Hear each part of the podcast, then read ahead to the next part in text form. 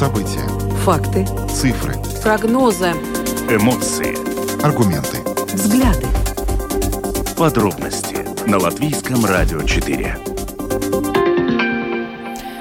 Здравствуйте, в эфире Латвийского радио 4, программа «Подробности», ее ведущие Евгений Антонов и Юлиана Шкагала. Мы приветствуем также нашу аудиторию в подкасте и видеостриме. Коротко о темах, которые обсуждаем с вами сегодня, 13 декабря.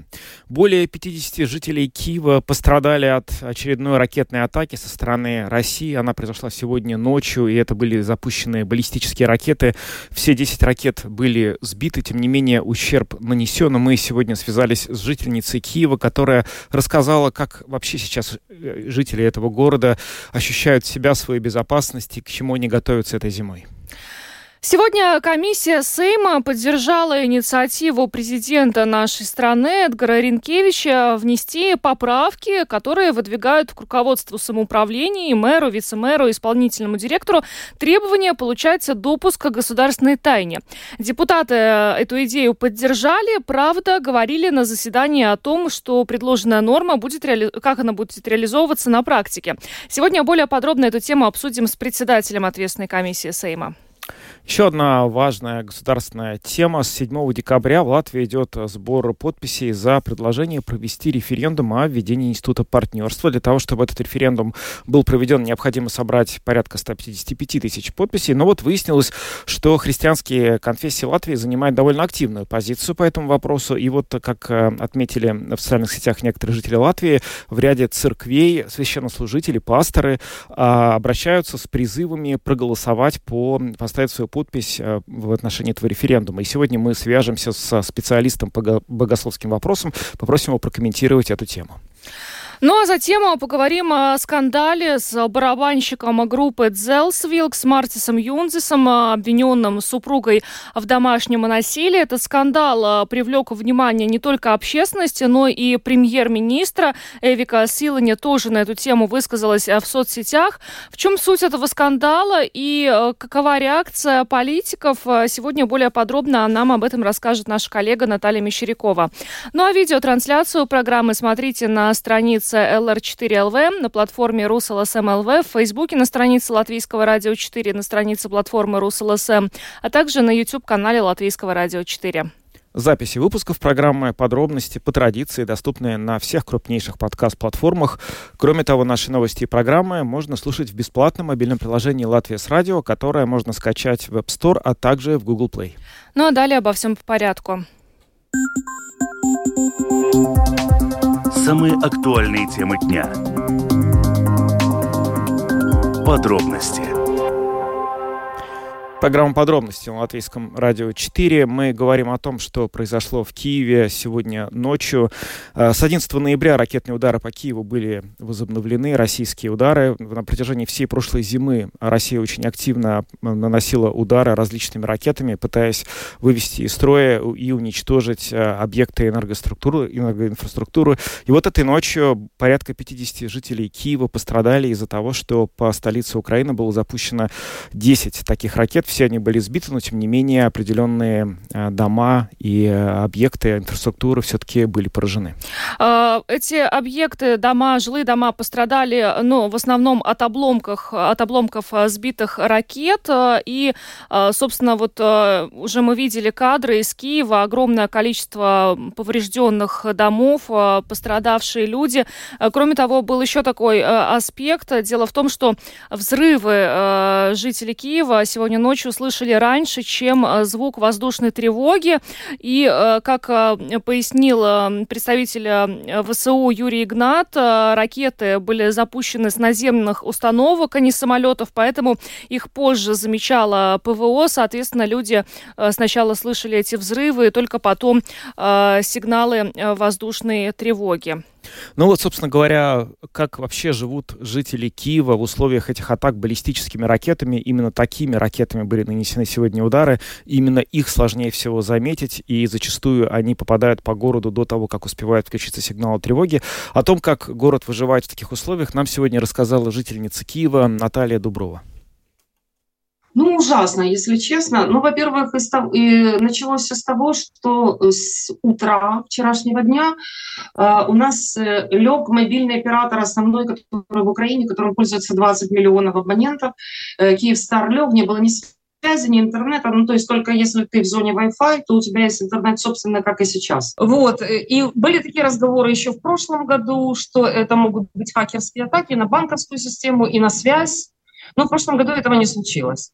Ну и, честно говоря, когда случилось вот вчера утром, я уже подумала, что к ночи что-то будет. Вот. А разница в чем? Вот почему такой обстрел и почему э, достаточное количество пострадавших в Киеве? Потому что это баллистика. А баллистика, она прилетает очень быстро, э, иногда не успевают включить сирену, как и было в этот раз. Потому что если крылатые ракеты, вот, которые летят с моря, у вас есть там 40 минут, там, ну не меньше 40 минут, иногда час, иногда час 20, иногда час 30 они меняют курс. Здесь нет. Э, здесь, э, по-моему, кто-то мне сказал, минута и 6 секунд.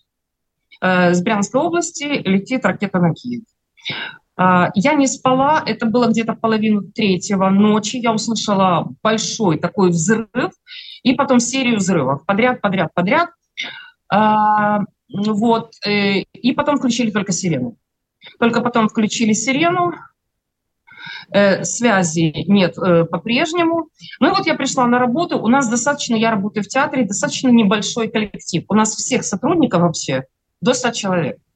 Э, то, что я узнала на работе, у нас у женщины-костюмера выбиты окна, посыпалась штукатурка, ну то есть поврежден дом, дом напротив нее, дома нет, пепел просто.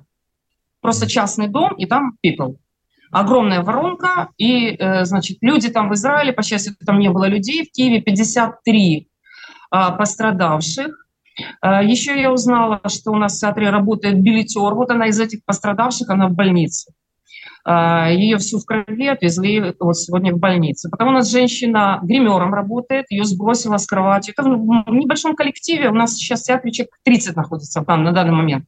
Вот из этих вот людей, вот то, что я слышала твой рассказ. Ее сбросило с кровати. Гримера. А где вообще, где вообще упала ракета или ракеты? Насколько я слышал, по словам Зеленского, что было 10 ракет, и они все были сбиты. Э, что в итоге было поражено? Насколько велик ущерб? Э, кто вообще и как пострадал? Что мы знаем на этот час?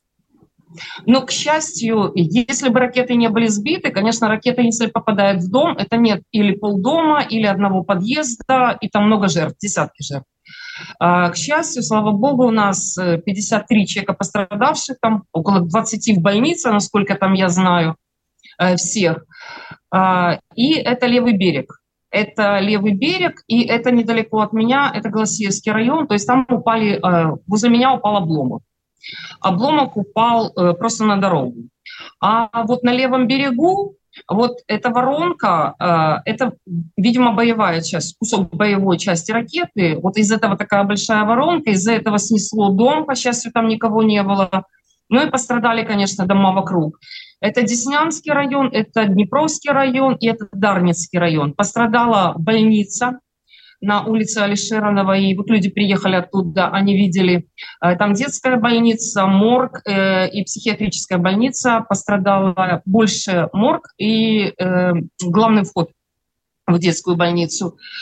А потом в детский садик перевернула машины, машины горели, прилетела в детский садик. Там никого не было, но детского садика нет, он разрушен. А, затопление есть в районе Троещины, это тоже левый берег. А, там тоже осколок попал в трубу.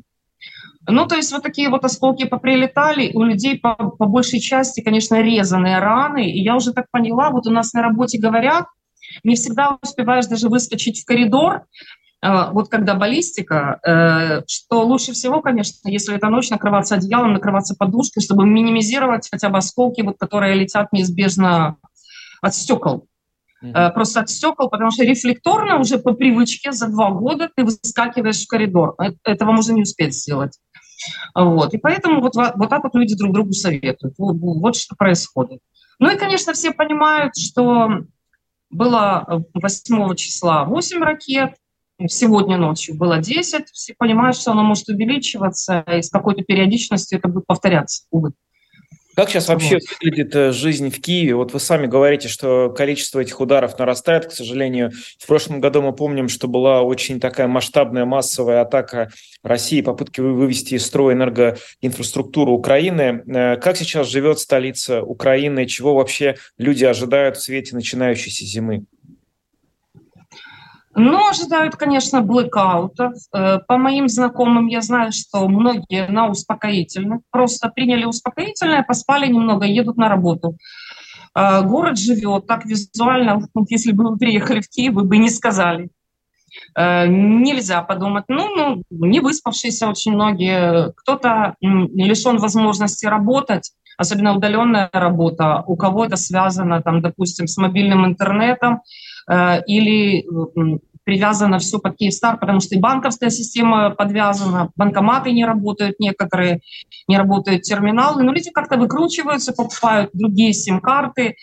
Э, сейчас уже прошла информация, вчера говорили, что связь будут восстанавливать э, неделю, сейчас уже говорят, что сегодня, может быть, к вечеру будет связь, потому что такая ужасная штука, когда, вот, допустим, люди пострадали, и ты понимаешь, что это в этом районе, а ты и позвонить не можешь. И люди, допустим, попали в больницу, они своим близким сообщить не могут никак. Потому что вот у больниц, в больнице у персонала точно так же Киевстар у большинства. И поэтому, ну, и связи нет. Ну, это жуткая, конечно, такая, такая история. Но Wi-Fi. Я вот сегодня выяснила, что у нас э, в метро работает Wi-Fi, и на Майдане Незалежности достаточно неплохой Wi-Fi. Вот, вот оттуда я вам, собственно, и писала. Потому что так уезжаешь из дома, у тебя интернета нет, связи нет, ну и вакуум какой-то информационный. Вот, и, конечно, люди так э, стараются держаться, но обстановка, конечно, взнервленная, потому что понимают, что это, в общем-то, начало. Ну, это понимают все. Наталья Дуброва, жительница Киева, рассказала нам о том, как прошла эта ночь в Киеве. Город подвергся сегодня очередной атаке со стороны России. Было пущено 10 баллистических ракет. Я напомню, что баллистические ракеты — это наиболее сложные для уничтожения вообще э, снаряды, их может сбивать из те, того оружия, которое есть у Украины, только комплексы Патриот. У Украины четыре комплекса Патриот. Вот президент Зеленский как раз в эти дни находился в Вашингтоне, он проводил переговоры с Джо Байденом и пытался в Конгрессе сдвинуть с мертвой точки вопрос поставок вооружений для Украины. Этот вопрос сейчас довольно сильно заморожен из-за внутренних противоречий внутри американского парламента. И вот, в частности, они очень много обсуждали, собственно, что Украине именно этой зимой требуется большое количество средств ПВО, чтобы противостоять противостоять подобным атакам, которых, вероятно, будет еще больше.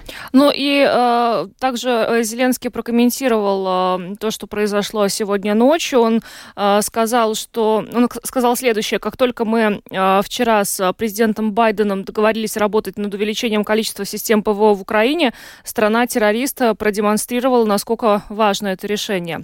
Но вообще я, мне вот последние дни попадались фотографии такого предпраздничного Киева э, украшены центральные площади, то есть, э, ну вот, несмотря на то, что идет война, как-то пытались городские власти порадовать э, своих жителей. Очень красиво, э, елки, разные огоньки, и, и так вот Киев выглядел буквально вот еще вчера, до того, что произошло э, сегодня ночью. Сегодня те фотографии, которые мы получаем из Киева, ну, это уже совсем другой город. Уже не... Ну, Наталья вот говорит, там есть, э, был небольшой кусочек ее, э, ее интервью, который не вошел. Она сказала, что в целом, когда ты оказываешься сейчас в Киеве, ты можешь даже не понять, что в городе война, что э, центр города по-прежнему сияет, и вот это то, что ты говоришь, гирлянды, это все присутствует. Но она говорит, что очень сильно увеличилась нервность и озлобленность людей, и они стали вести себя гораздо более резко, в частности, в социальных сетях это все выливается в какую-то агрессию. То есть просто люди устали, люди очень, ну, это выматывает. Они живут в ситуации постоянной угрозы жизни на протяжении полутора лет. Это невозможное давление и прессинг. Страшно себе представить оказаться в такой ситуации. Уже почти два года. В феврале будет почти два, два года, да. да, да. Ну что ж, а мы переходим к следующей теме. Самые важные темы дня. Подробности –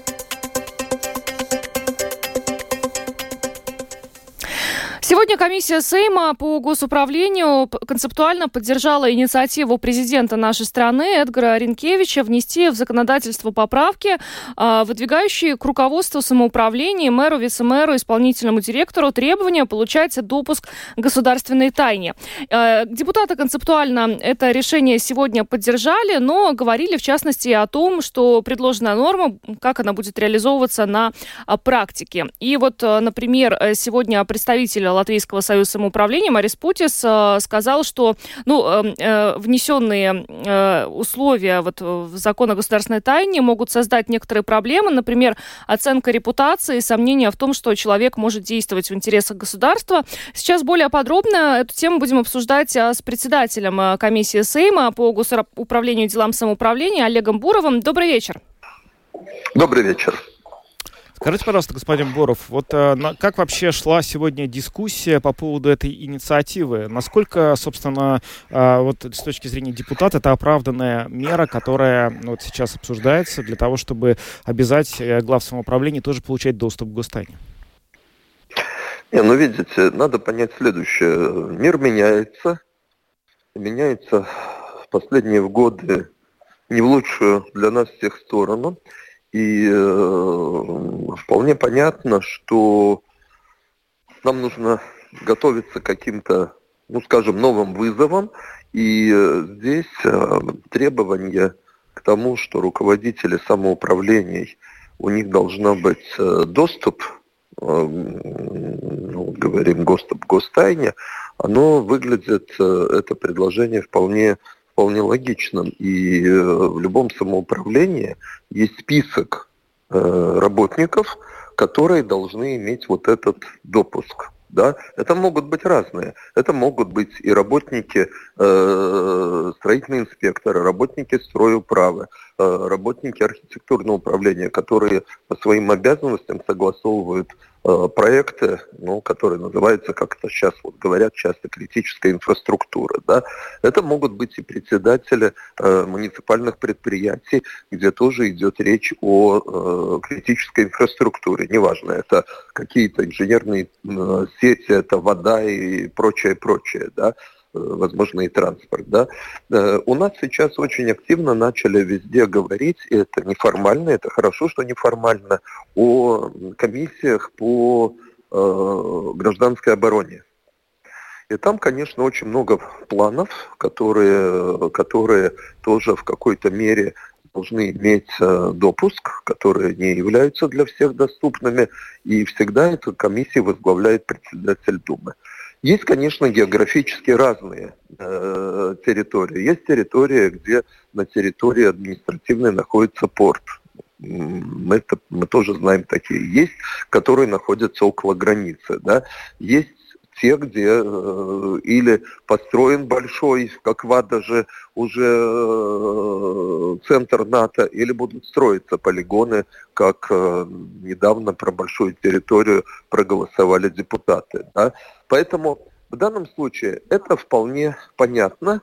Мы говорили, и здесь ни у кого никаких возражений не было. И у Союза самоуправления Латвии, и у депутатов мы все были единогласны о том, что это надо делать. Остались вопросы какие-то технические, где депутаты высказывали э, свои позиции.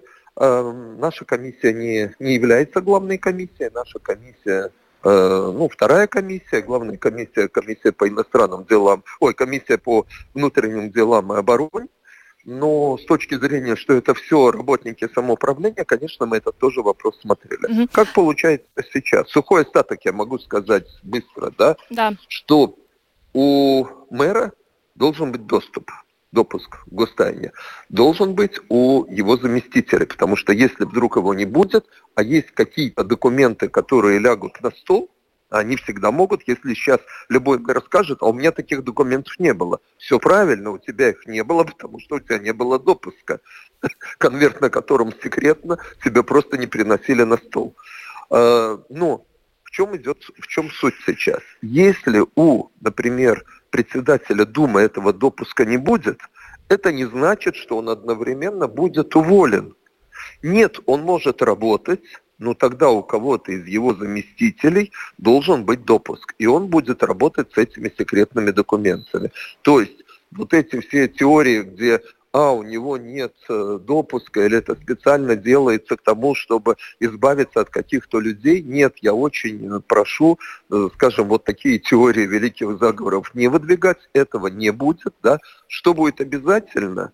По закону о самоуправлении главный в исполнительной власти – это исполнительный директор. Это по закону. И вот если после того, как исполнительного директора назначат или его зама на эту должность, и у него не будет допуска, тогда да, он не может находиться на этой должности. Но это не касается выбранных депутатов mm-hmm. которые являются мэром или вице-мэрами. Пока все, этот э, закон начал свой путь, посмотрим, какие предложения, посмотрим, какие будут обсуждения, но он не имеет, еще раз однозначно, никакого отношения к лояльности. Если вы думаете, есть, например, какая-то партия, которая нам кажется нелояльной, с какими-то своими антигосударственными высказываниями, то я хочу сказать одно.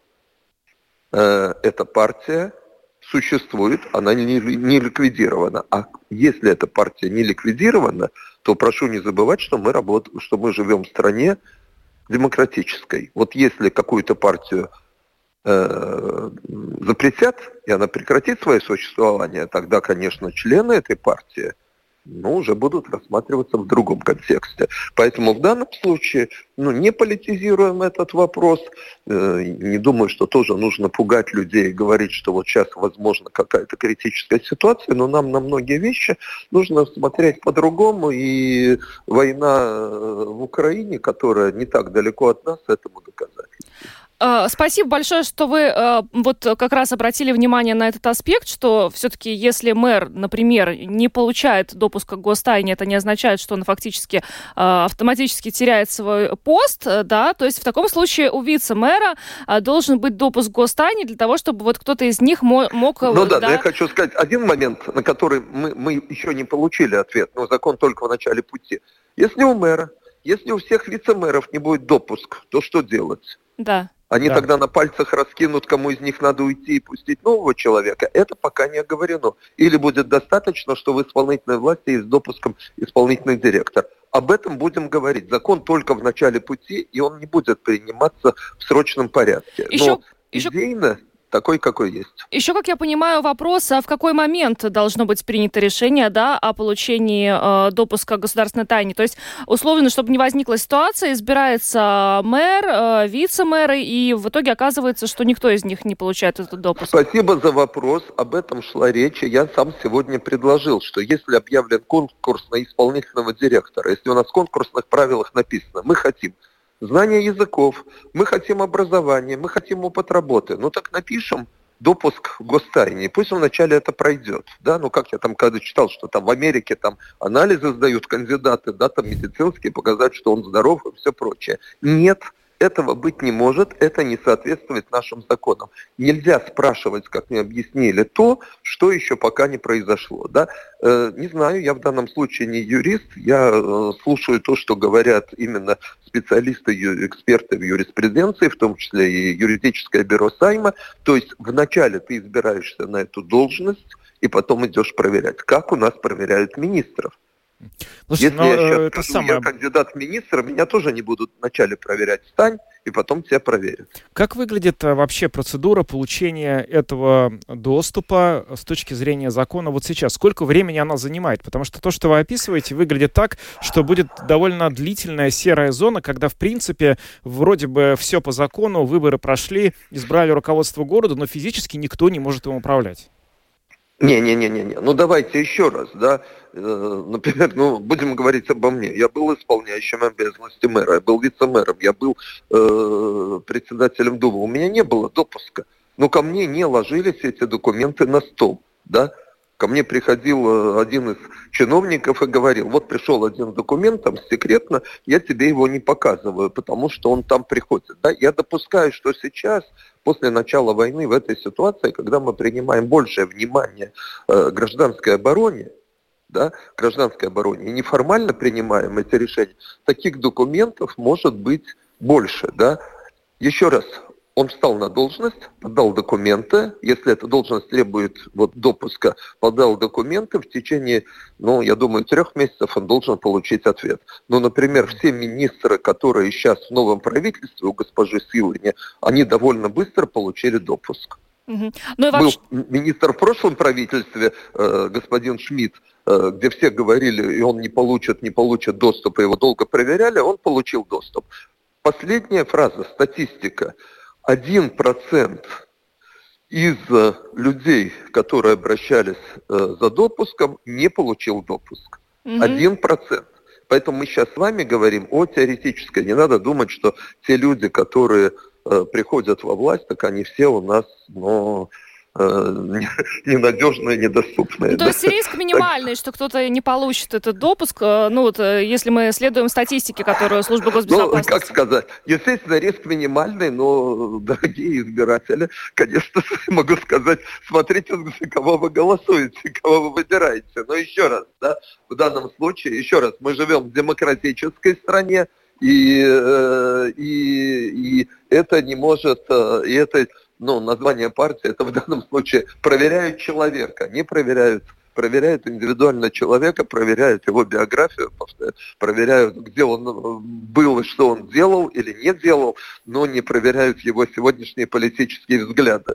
Э, так что здесь э, ну, вот так. Угу. Поэтому все. Давайте ждем развития, как этот закон будет развиваться. Я готов вам и дальше потом докладывать по ходу развития. А, да, да хорошо. Договорились. Спасибо вам большое. Олег Буров, все, спасибо, пред... да. председатель комиссии Сейма по госуправлению и делам самоуправления был с нами на связи.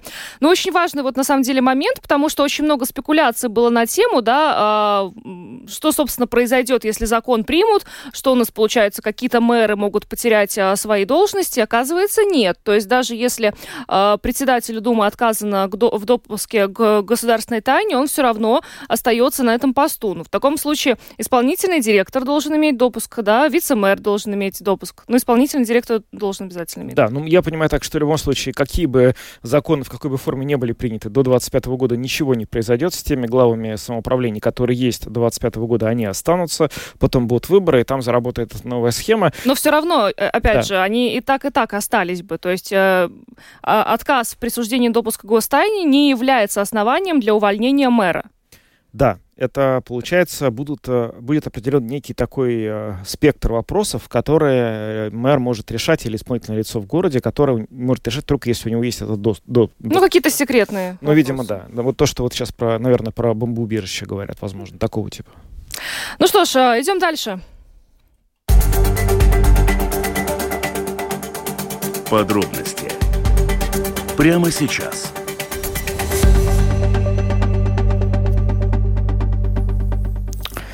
Много говорилось о введении института партнерства в Латвии. Ну вот 7 декабря идет сбор подписей за предложение провести референдум о введении этого института. Собрать нужно 155 тысяч подписей. Это очень много. Срок на это небольшой. И судя по тем цифрам, которые мы до сих пор видели, в общем, подписи собираются не очень охотно. Но есть инстанции, которые вроде бы готовы это исправить. Да, как сообщает э, служба новостей Латвийского радио, в э, христианских конфессиях звучат призывы подписаться за проведение референдума референдума а, против а, партнерства. Об этом сообщают э, некоторые прихожане, которые стали э, свидетелями того, как, например, э, пастор в лютеранской церкви обращается к прихожанам и, ну, собственно, подчеркивает, что вот есть возможность подписаться для того, чтобы прошел референдум, и, соответственно, ну, речь идет о том, чтобы не допустить введения института партнерства в нашей стране. Сейчас эту тему обсудим с научным ассистентом факультета теологии Латвийского университета Никитой Андреевым, который с нами на прямой видеосвязи. Никита, добрый вечер. Добрый вечер. Да. Никита, ну как вы вообще относитесь к тому, что подобные зву- э, призывы звучат э, в ну, церквях? Э, как, как вообще к этому относиться? Потому что, ну, э, обычно как происходит в церкви, э, призывают там, ну, помолиться, да, если какой-то вопрос. Но, но, собственно, пойти подписаться вот под какой-то инициативой, мне кажется, это что-то новенькое, нет? Ну, э, это что-то новенькое, но в том смысле, что это нечто, феномен, который характерен для конца 19 века, начала 20 века, то есть, в принципе, того периода, в котором в целом э, простые, так сказать, граждане стран начали получать возможность э, активно участвовать в политике, то есть выступать за те или иные законы, правила и создавать, например, политические партии. То есть что в церкви Англии, что в католической церкви в 20 веке было очень много примеров того, как э, в Латвии в том числе, например, один из известных политиков э, периода изначальной независимости, это Франсис Трассунс, который, ну, в честь него улица названа тоже, и, и памятная доска на собой святого Якова висит, потому что был такой вот католический священник и депутат, который боролся за права Латгалии в составе Латвии, например. То есть Вообще, сама по себе политическая активность священников и духовных лиц, э, участие религиозных организаций в политической жизни – это довольно нормально в целом. То есть это повсеместно происходит в Европе в том числе. То есть э, э можно сразу вспомнить такой пример, как э, партия, одна из главных в Германии, которая называется «Христианские демократы», правда? То есть, которая, очевидно, призывает к тому, что нечто христианское в ее основах существует. То есть, само по себе это явление э, не, не то чтобы очень новое и не то чтобы вообще странное. Другое дело, что лично, вот если вы спрашиваете лично, лично у меня, да, меня вызывает тоже такое большой какой-то вопрос э, – то может ли священник в качестве человека, который как бы выражается от лица Бога, если люди так считают, которые его слушают, может ли он э, с такой вот полной уверенностью утверждать, что тот то или иное действие, например, или тот или иной закон даже является вот э, его поддержка является э, жизненно важной для христианина. Может ли так быть? Ну, все упирается в свободу вероисповедания. Люди могут в это верить, и самое главное то, что и из того, что вы сказали, и из того, что я вижу, и из-за количества, из количества подписей за этот закон, можно понять, что эта поддержка э, не такая массовая. То есть даже если есть христианские священники или э, прихожане, которые это поддерживают и ввиду своих убеждений э, будут э, подписываться против этого закона, их явно не какое-то огромное количество. То есть это какое-то исключительное явление в латвийском христианстве, которое только некоторая часть, может быть, большая часть поддерживает, но активно за это выступает явно не самая большая часть христиан Латвии. Ну, а вообще, получается, насколько этот вопрос в целом, он принципиален э, для служителей церкви, для пасторов? А, потому что, когда вот обсуждалась эта тема введения института партнерства, она обсуждалась чрезвычайно долго, уже к моменту, когда это, ну, все закончилось, уже все принималось, стало окончательно понятно, что там далеко не всегда это замена брака, прямо скажем, да, в огромном количестве количестве э, случаев это вообще никак не связано с браком, а просто другого рода юридические вещи. Но, тем не менее, судя по тем вот э, комментариям в интернете, которые видно, что говорили пасторы, да, есть ощущение, что они воспринимают это именно так, как будто бы угроза традиционным ценностям. Насколько это так? Да, еще, в, опять же, в начале 20 века, где большая часть наших проблем, судя по всему, родилась, э, появилось такое явление, как христианский фундаментализм в Америке. И фундаментализм, он э, начал называться, потому что они защищали как бы фундамент, основания христианской веры, и оно было высказано в пунктах. То есть, и была такая известная карикатура, в которой все катилось по ступенечкам вниз. То есть вначале вы э, признаете, например, что в Библии не все, э, не все правда, а в конце уже мы начинаем э, э, убивать детей и катиться полностью в ад. То есть одно за другим следует. То есть и, и в современной тоже такой христианской фундаменталистской логике эм, тоже это вот ступень, эти ступеньки присутствуют. То есть они считают, что если, например, разрешить партнерские отношения, то это значит, что через там, несколько лет мы разрешим, допустим, однополые браки, а еще через несколько лет мы разрешим э, ну, какую-нибудь совсем ужасные вещи, которые они могут нафантазировать, да. То есть это, это вот так, я думаю, работает. Поэтому и к несчастью, э, политические и религиозные деятели, которые хотят популярности, они используют, я думаю, такую риторику, чтобы попытаться собрать людей против этого закона. То есть они за счет того, что они пугают тем, что этот закон э, приведет к каким-то ужасным последствиям и каким-то ужасам, которые христианам очень, очень как бы не нравятся и страшны, за счет этого они пытаются вот как бы этот закон отменить. То есть они хотят, эм, они пугают. Они пугают, что этот закон приведет к каким-то ужасным последствиям, которых он сам по себе не несет. И нет никакой гарантии, опять же, что э, это будет. Тем более, я, я бы сказал, что, наверное, э, закон о партнерских отношениях – это уже такой компромисс с христианским обществом. То есть мы не разрешаем однополые браки, мы, мы все еще оставляем брак э, в том плане, что это союз между женщиной и мужчиной, но мы разрешаем какую-то такую квазиформу, которая может на время удовлетворить и тех, и других. То есть брак все еще остается тем, что консервативные христиане считают э, тем, чем он является, а есть такая вот форма этих юридических отношений, которые могут все люди использовать.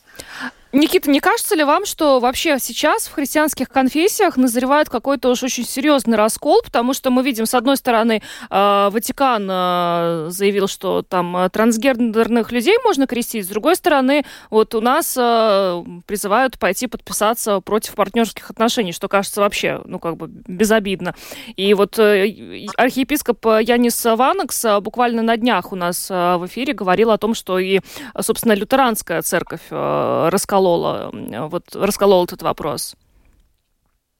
Э, да, э, я, ну, если говорить чисто о крещении трансгендерных детей и э, однополых браках, то я думаю, что крещение детей все-таки оно менее ужасным должно оказаться любому христианину, потому что э, крестить и приводить к вере любого человека стоит. А, ну да, однополые браки это все-таки такое социальное явление, которое может, по их мнению, изменить сильно институты и устои общества.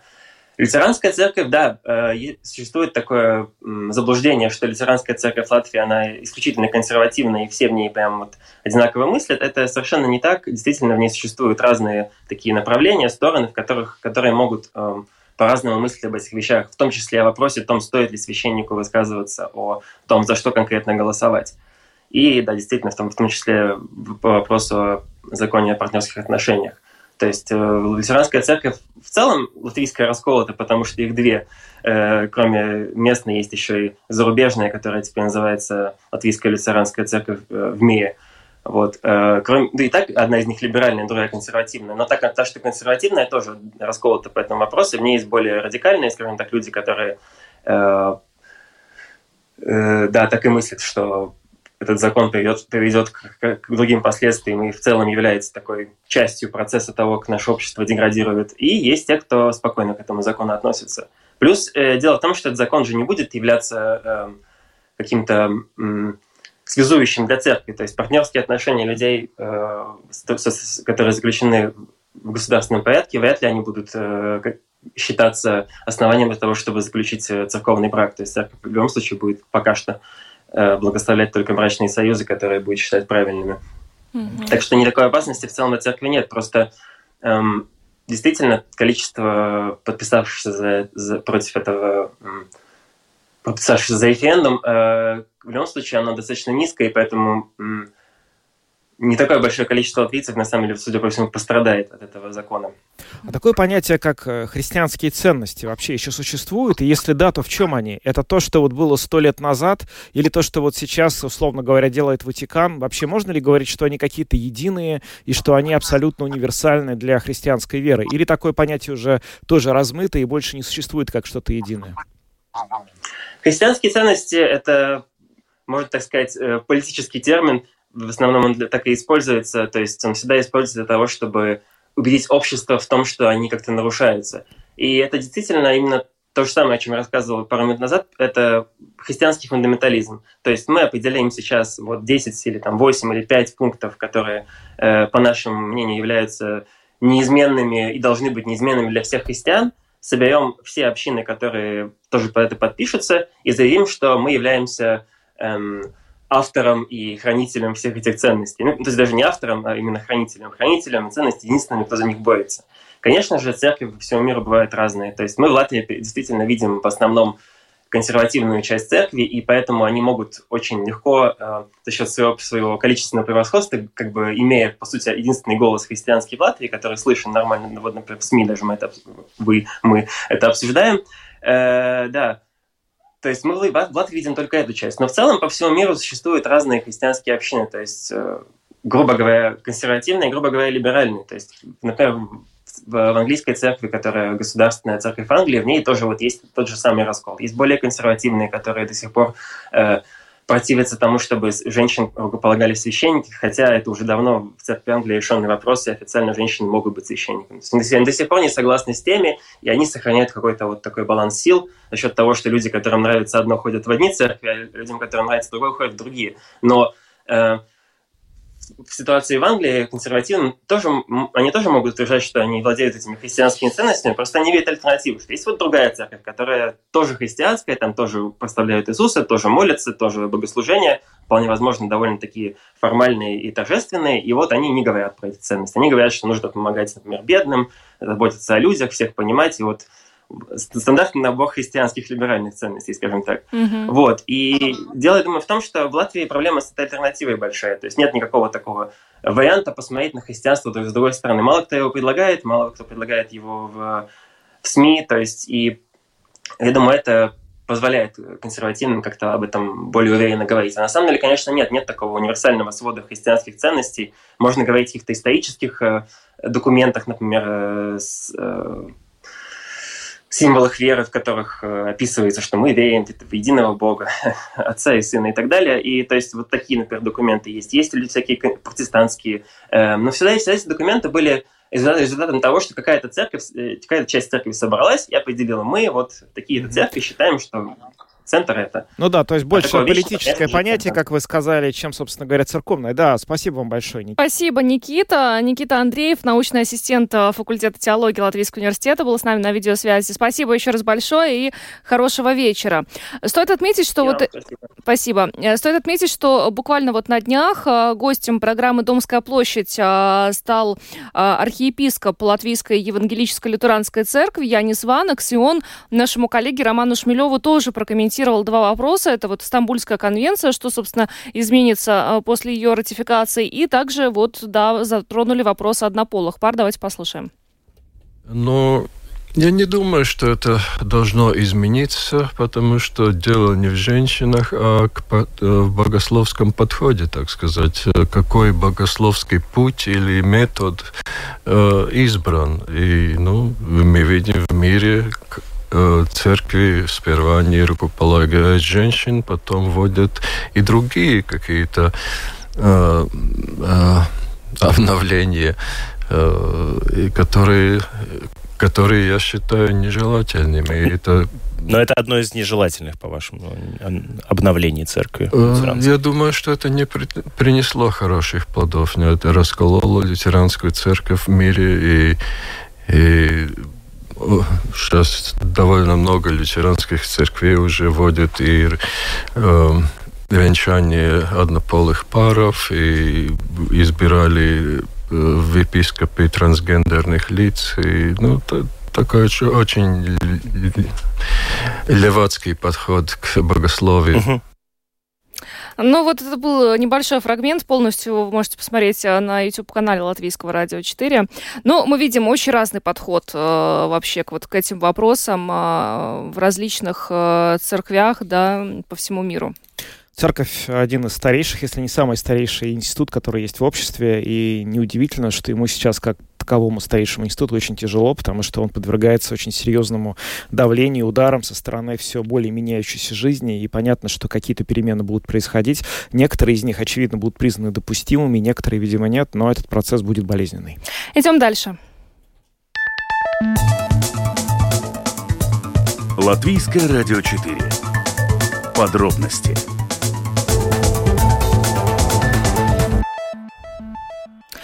сети набирает обороты скандал с барабанщиком э, группы Дзелс Вилкс Мартисом Юнзисом, э, обвиненным э, супругой в домашнем насилии.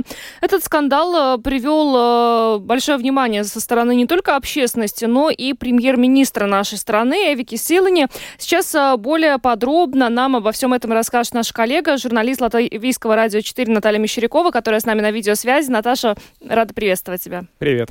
Да, взаимно, коллеги, добрый вечер. Ну, действительно, очень широкий общественный резонанс вызвала эта история. Все началось с записи бывшей жены Мартиса Юдзеса и Руты. Очень большой пост она написала, настоящий лонгрид, в котором ну, рассказывала о таком домашнем эмоциональном насилии со стороны мужа в том числе.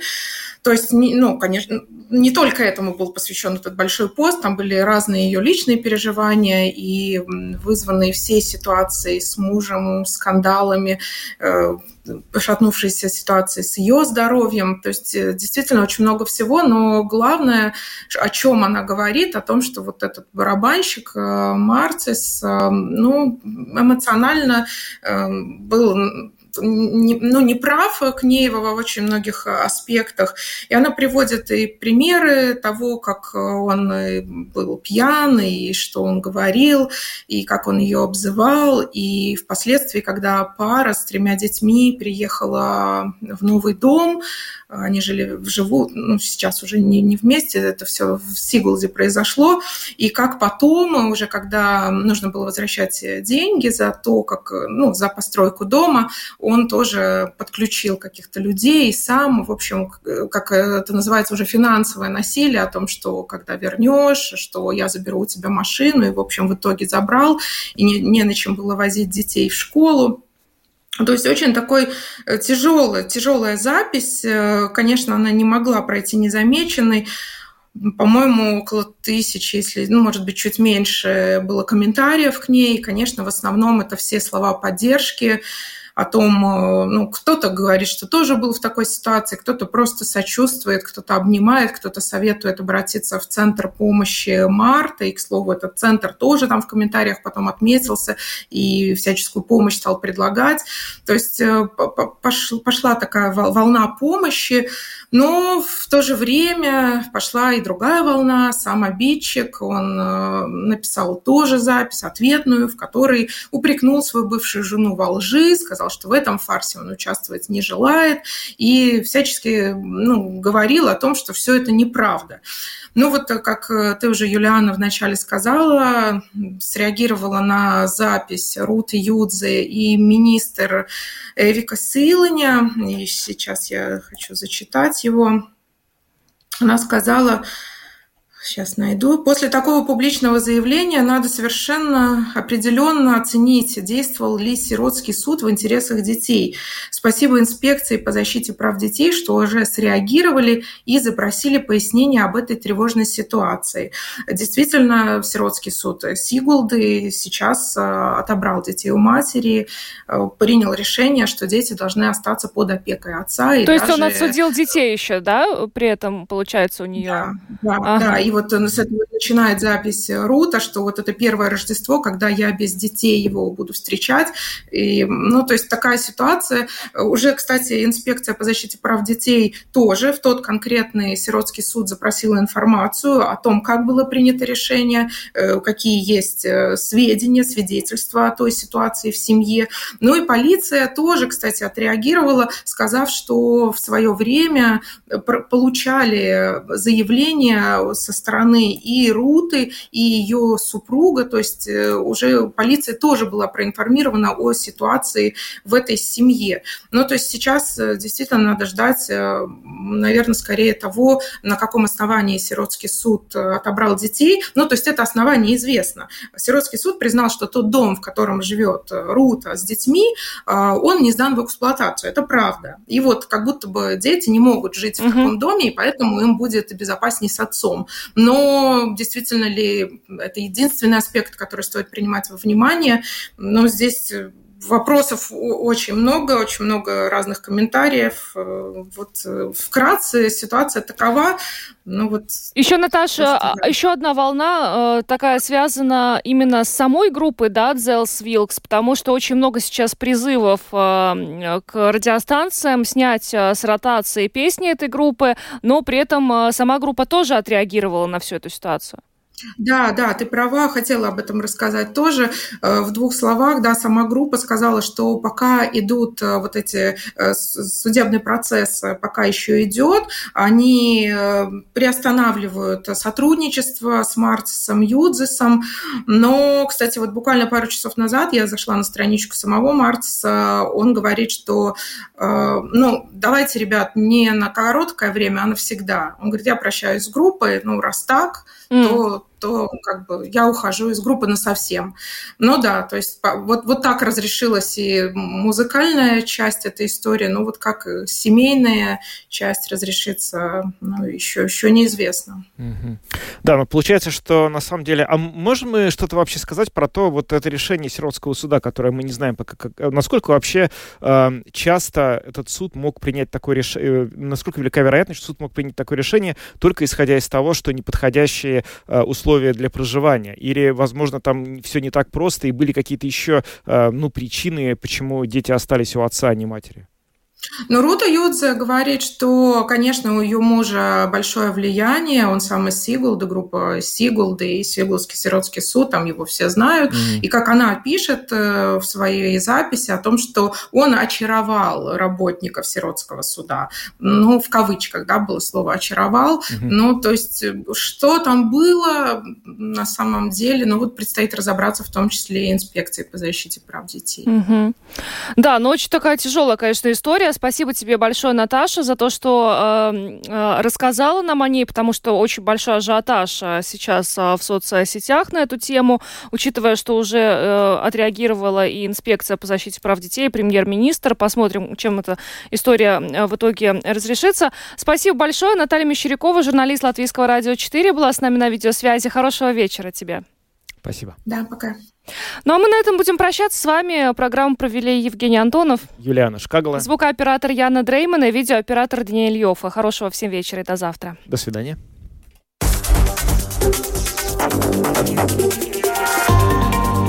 Латвийское радио 4. Подробности по будням.